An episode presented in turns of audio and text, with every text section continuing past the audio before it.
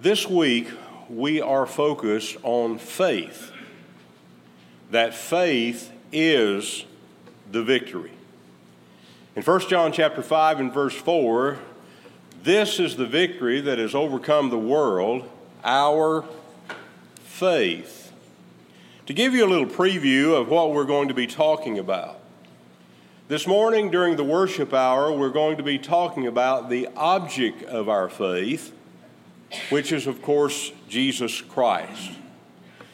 And then this evening, we will begin studying Hebrews chapter eleven. Sunday night, Monday night, Tuesday night, Wednesday night, we will be studying Hebrews chapter eleven. So I want to ask you this afternoon to find some time to read Hebrews chapter eleven. And I would encourage you to read that each day. Uh, during our gospel meeting. Tonight we're going to look at Hebrews chapter eleven, and we're going to talk about the components of faith. On Monday evening we'll look at the people who are named in the book of Hebrews in chapter eleven, and we will talk about running with the winners. Then on Tuesday evening, victorious faith, how faith brings us the victory and in what areas faith brings victory to us. And then we will go to the end of the chapter on Wednesday evening, and we will talk about the other side of faith. You see, there were many that we read about in Hebrews chapter eleven that were delivered by faith from death. But the other side of faith, there were those who were delivered through death, and yet they were faithful to God. This morning, we are going to talk about a faith relationship. And that lays the foundation for our week of study together. If you turn in your Bible to Genesis chapter five, you look in verses twenty-two and twenty-four, you will see that twice the Bible says that Enoch walked with God.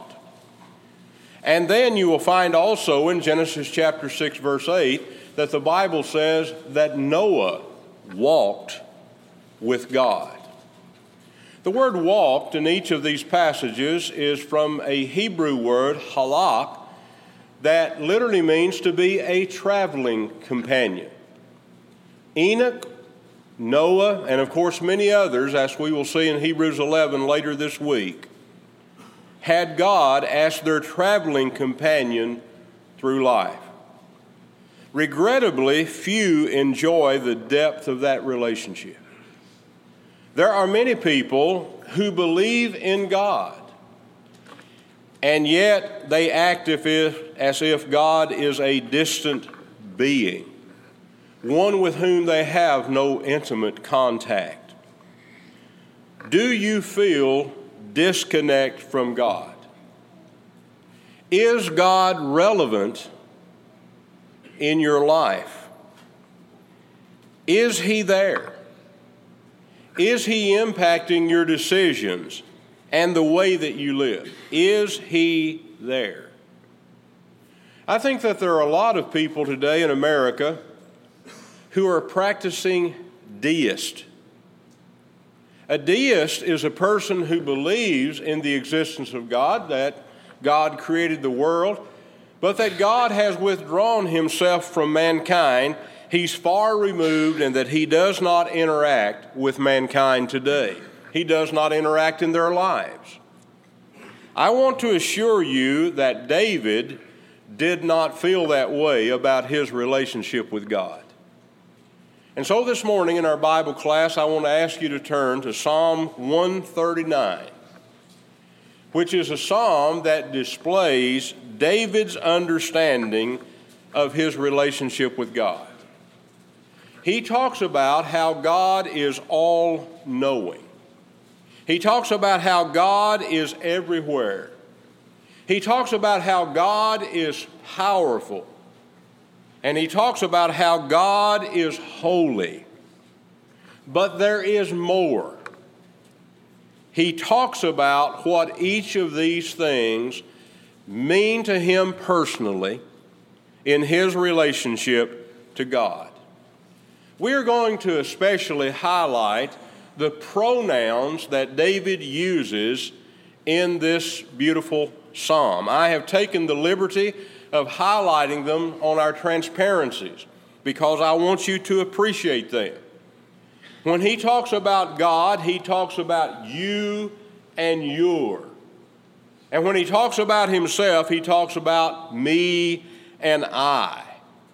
And so he is describing a very personal relationship, you and I. To give you just a little, a very little background on the psalm, it is obvious as you look at the psalm that it has twenty-four verses. What may not be as obvious is the fact that each, that those twenty-four verses are divided into four stanzas, each containing six verses. So each group of six has a special message to us about our relationship with God. And so let's look at the psalm. In the first stanza, verses one through six, David talks about the fact that God is omniscient.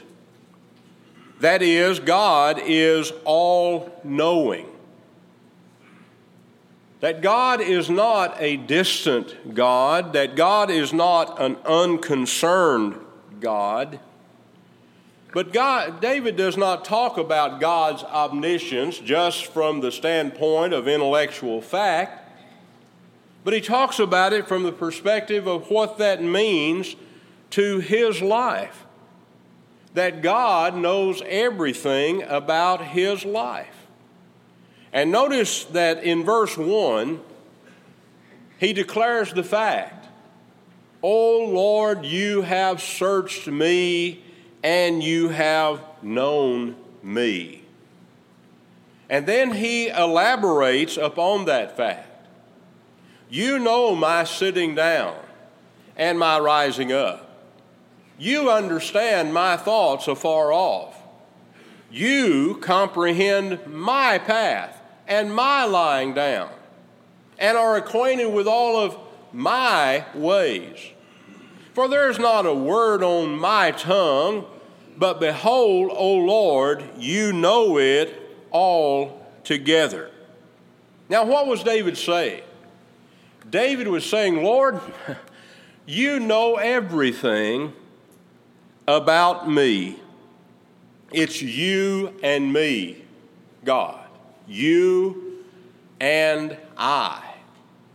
And recognizing that fact, he talks about God's protection and God's benefit.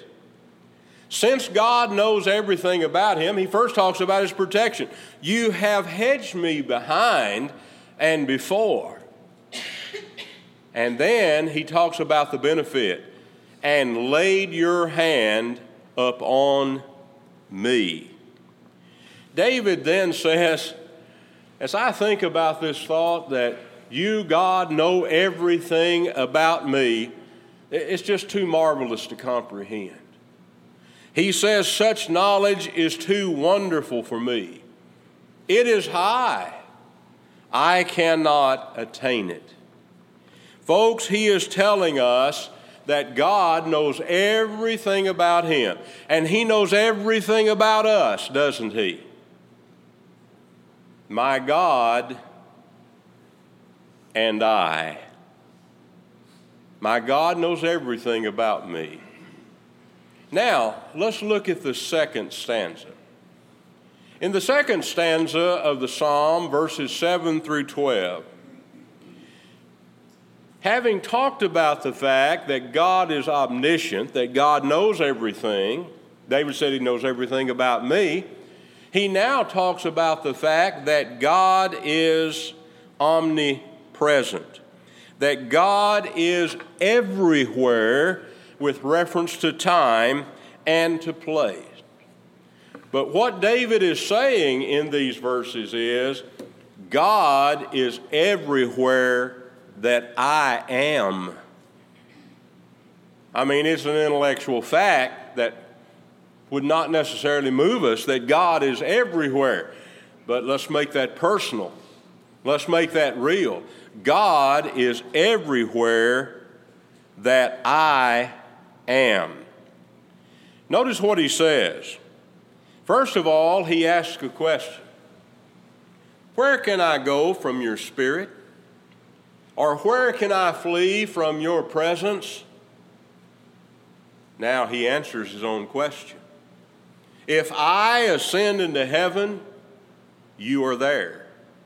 If I make my bed in hell, in Sheol, in the Hadean realm, behold, you are there. If I take the wings of the morning and dwell in the uttermost parts of the sea, even there your hand shall lead me, and your right hand shall hold me. If I say, surely the darkness shall fall on me, even the night shall be light about me. Indeed, the darkness shall not hide from you, but the night shines as the day. The darkness and the light are both alike to you. Now, may I suggest that when David said, where can I go from your presence, or where can I go from your spirit, or where can I flee from your presence, David was not saying, God, I'm trying to hide from you. David was just appreciating the fact that there's nowhere that life was going to take him that God was not going to be there. I want you to think about that. That everywhere you are, God will be there. And so it is in faith relationship, my God and I. Now, let's go to the third stanza. The third stanza in verses thirteen through eighteen talks the fact that God, about the fact that God is omnipotent. That is, that God is all-powerful. But what is particularly interesting here is that David doesn't approach this from the perspective that we would anticipate that he would. We would anticipate if someone was going to address how God is all-powerful, that they would talk about his creation of the universe, of heaven and of earth. But David does not do that. Rather, what David does is focus on his own creation. As a matter of fact, David focuses on his prenatal state. Notice in verse thirteen, for you formed my inward parts. You covered me in my mother's womb. In verse fifteen, my frame was not hidden from you when I was made in secret and skillfully wrought in the lowest parts of the earth. Your eye saw my substance being yet unformed, and in your book they were all written, the days fashioned for me, when as yet there were none of them. Now I must pause right here for just a moment and pose this question. What was it that was formed in his mother's womb? Was it just a blob of protoplasm? Was it just an inconvenience that is to be aborted? I want you to notice in those verses those personal pronouns. David said, you formed my inward parts. You covered me in my mother's womb. My frame was not hidden from you when I was made in secret and skillfully wrought in the lowest parts of the earth. Your earth, your eye saw my substance being yet unformed, and in your book they were all written, the days fashioned for me, when as yet there were none of them. Notice the personal pronouns that are here used. I would suggest to you that this is a profound text that totally obliviates the arguments of those who are pro-choice. But may I suggest to you that we call it what it is? It is not the termination of a pregnancy. Folks, it is murder. In Proverbs chapter six, the Bible tells us that God hates six things, that seven things are actually an abomination to him. Proverbs six, sixteen to nineteen. That word abomination is from the Hebrew word to'ebah. It literally means a disgusting abhorrence. Did you notice the last one he mentions? Hands that shed innocent blood. What blood is more innocent than the blood of the unborn? And so this does away with the idea of abortion. But back to the point. As David thought about the power of God and thought about his own creation in his own mother's womb,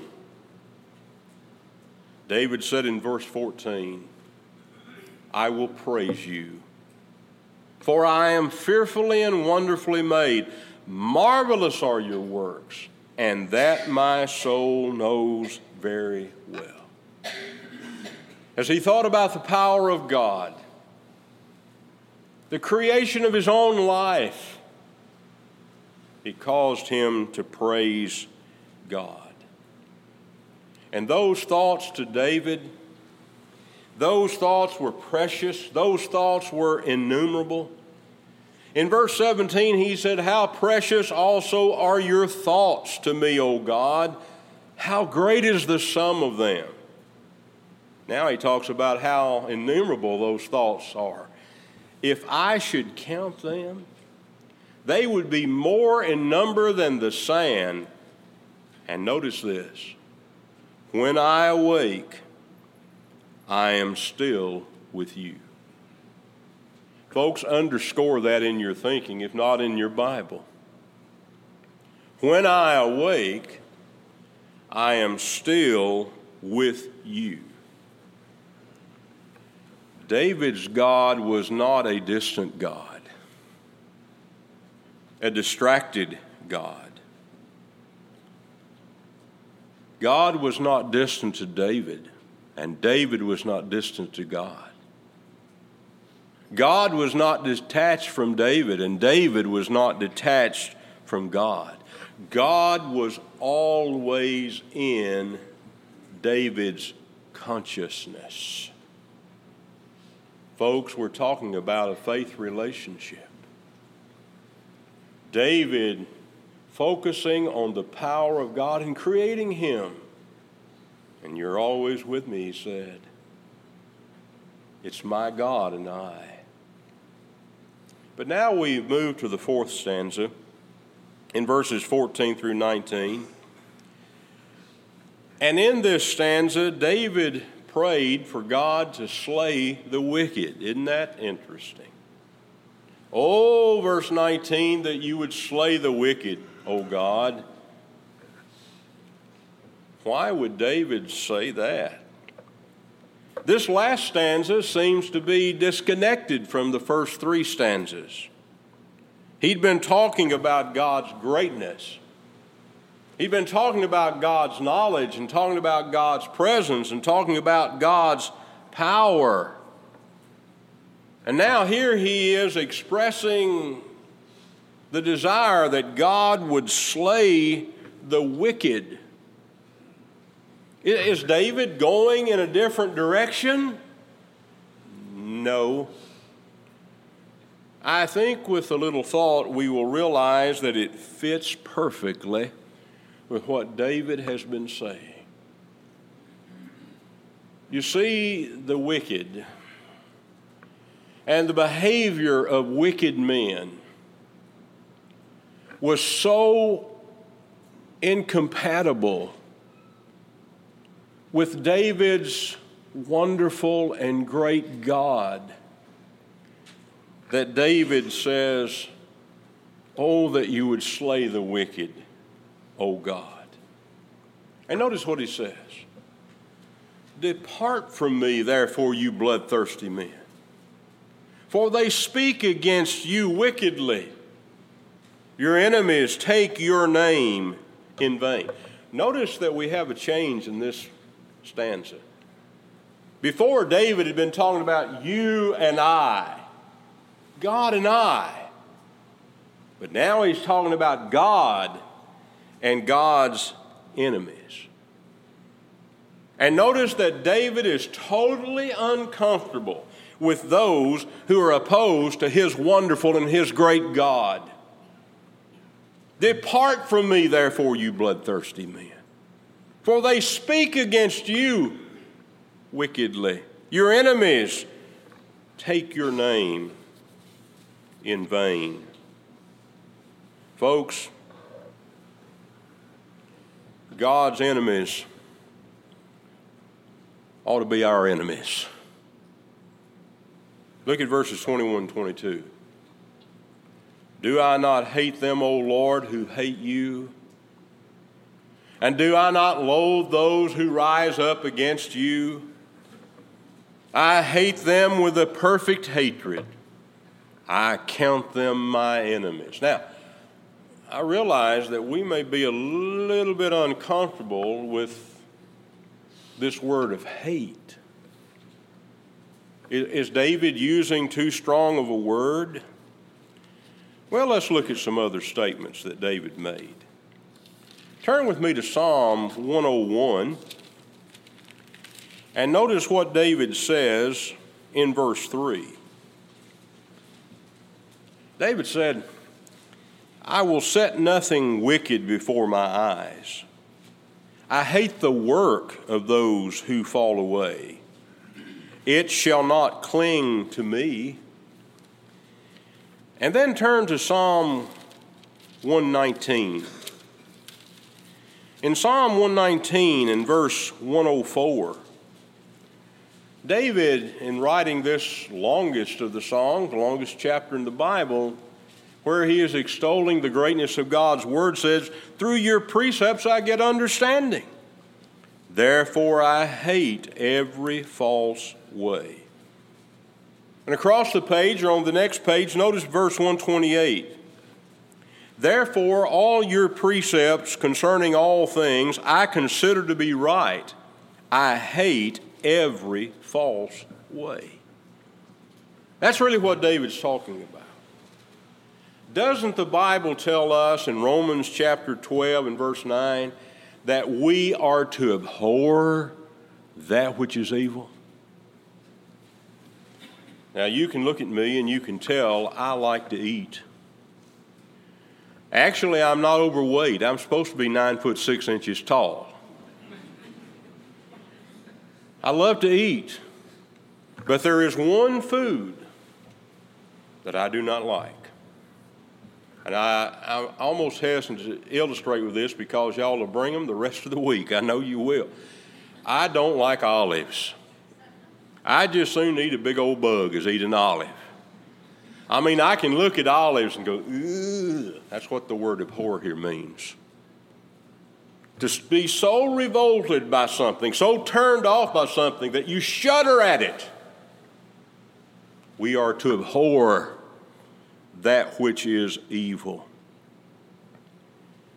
We ought to be very uncomfortable, folks, with those who take God's name in vain. I'll tell you one we're hearing all the time on television. We're hearing it in society, and it, and it really bothers me when we hear little children use it. You hear it all of the time. "Oh, my God." It's sickening that people would use God's name in vain, in a light and a flippant way. God's name should only be used in reverence. David talks about this in this stanza. But, by the way, don't get the idea that David was being self-righteous. David acknowledged his humanity and the fact that he could sin. And so in verse twenty-three, he says, "Search me, O God, and know my heart. Try me and know my anxieties, and see if there's any wicked way in me, and lead me in the way everlasting." One thing you can know for sure, David wanted to be right with God. David had a faith relationship with God. His was a life devoted to God. My God and I. Now that's the song. Allow me very quickly to make four applications from what we have learned in this song. I see several of you taking notes, and many of you have your Bibles open, and that, that's wonderful. I appreciate that. Here is the first application. Like David, we must be keenly aware of the fact that God knows all about us. In verse one, "O Lord, you have searched me and known me." It's very easy in our fast-paced world to get into the helter-skelter and to lose sight of the fact, to overlook the fact that God knows all about us. Do you want a closer relationship with God? Live with a daily consciousness of the fact that God knows what you are thinking and what you are saying and what you are doing and what you are experiencing. Live with a daily consciousness of the fact that God knows everything about you and be comfortable with that. My God and I, a faith relationship. Second, like David, we must be keenly aware of God's presence in our lives. Verse seven, "Where can I go from your spirit? Where can I flee from your presence?"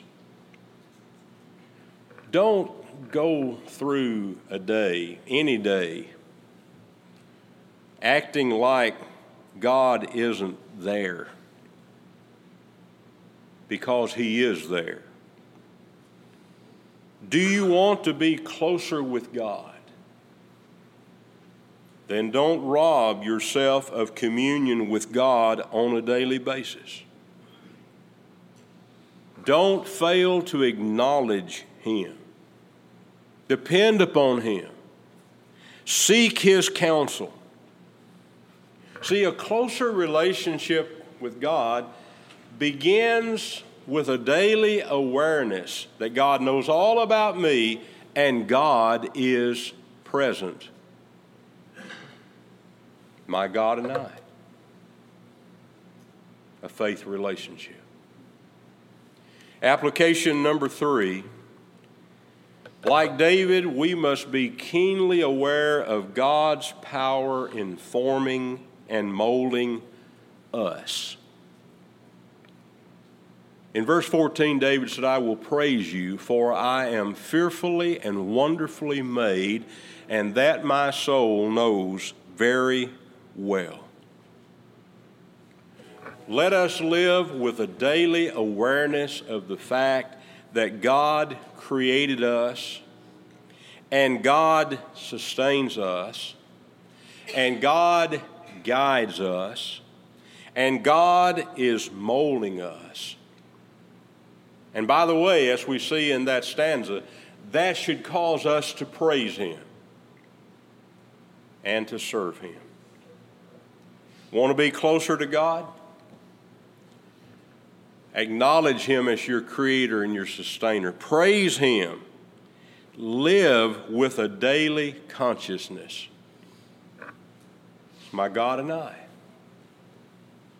It's a faith relationship. May I suggest to you in application number four that, like David,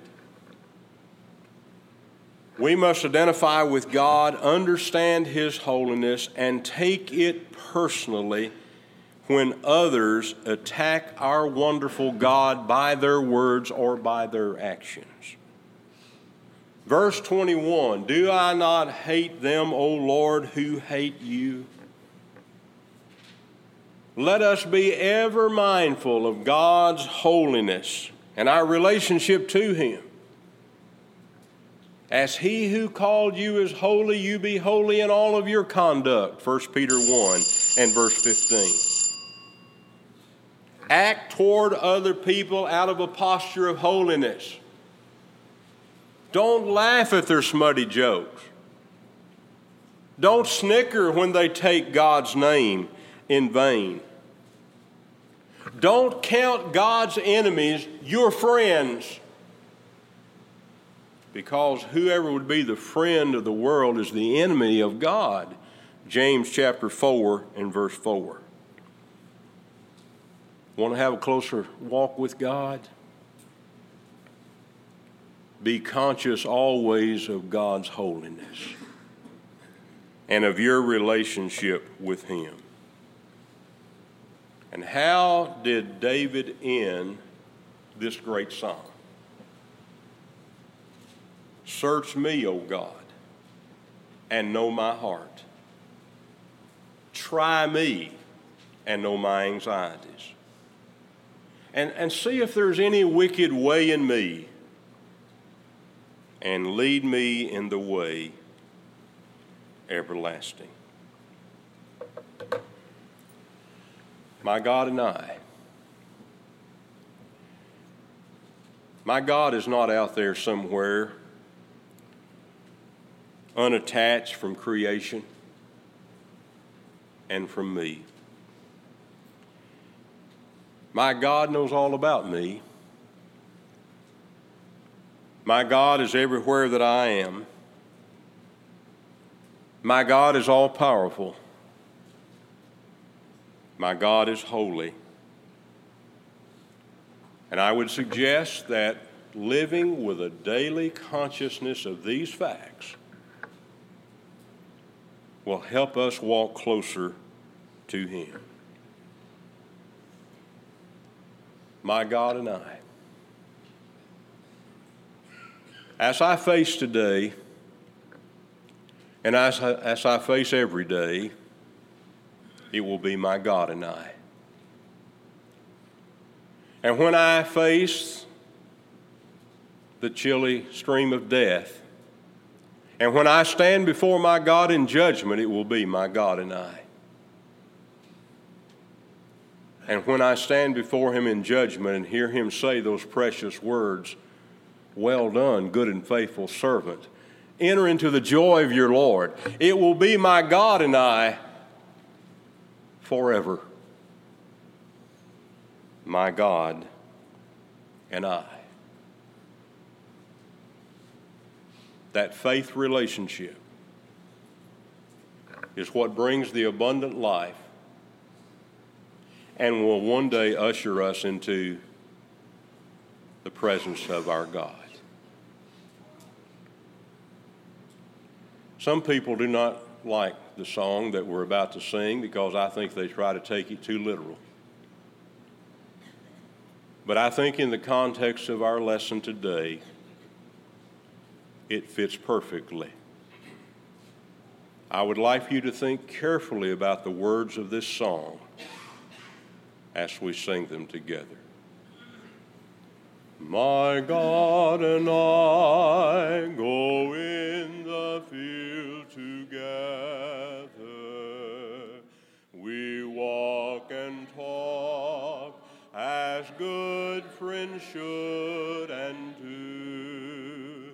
We clasp our hands, our voices ring with laughter.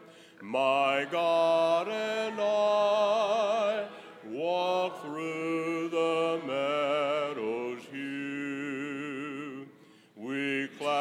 clasp our hands, our voices ring with laughter. My God and I walk through the meadows here.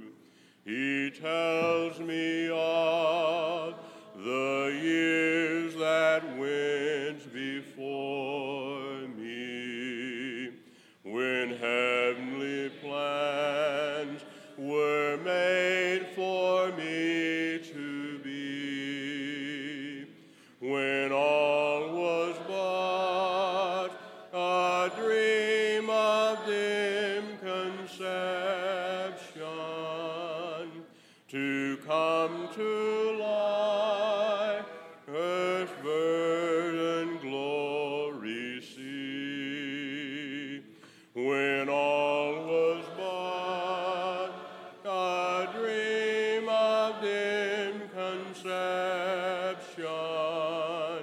to come to life, earth's burden glory see.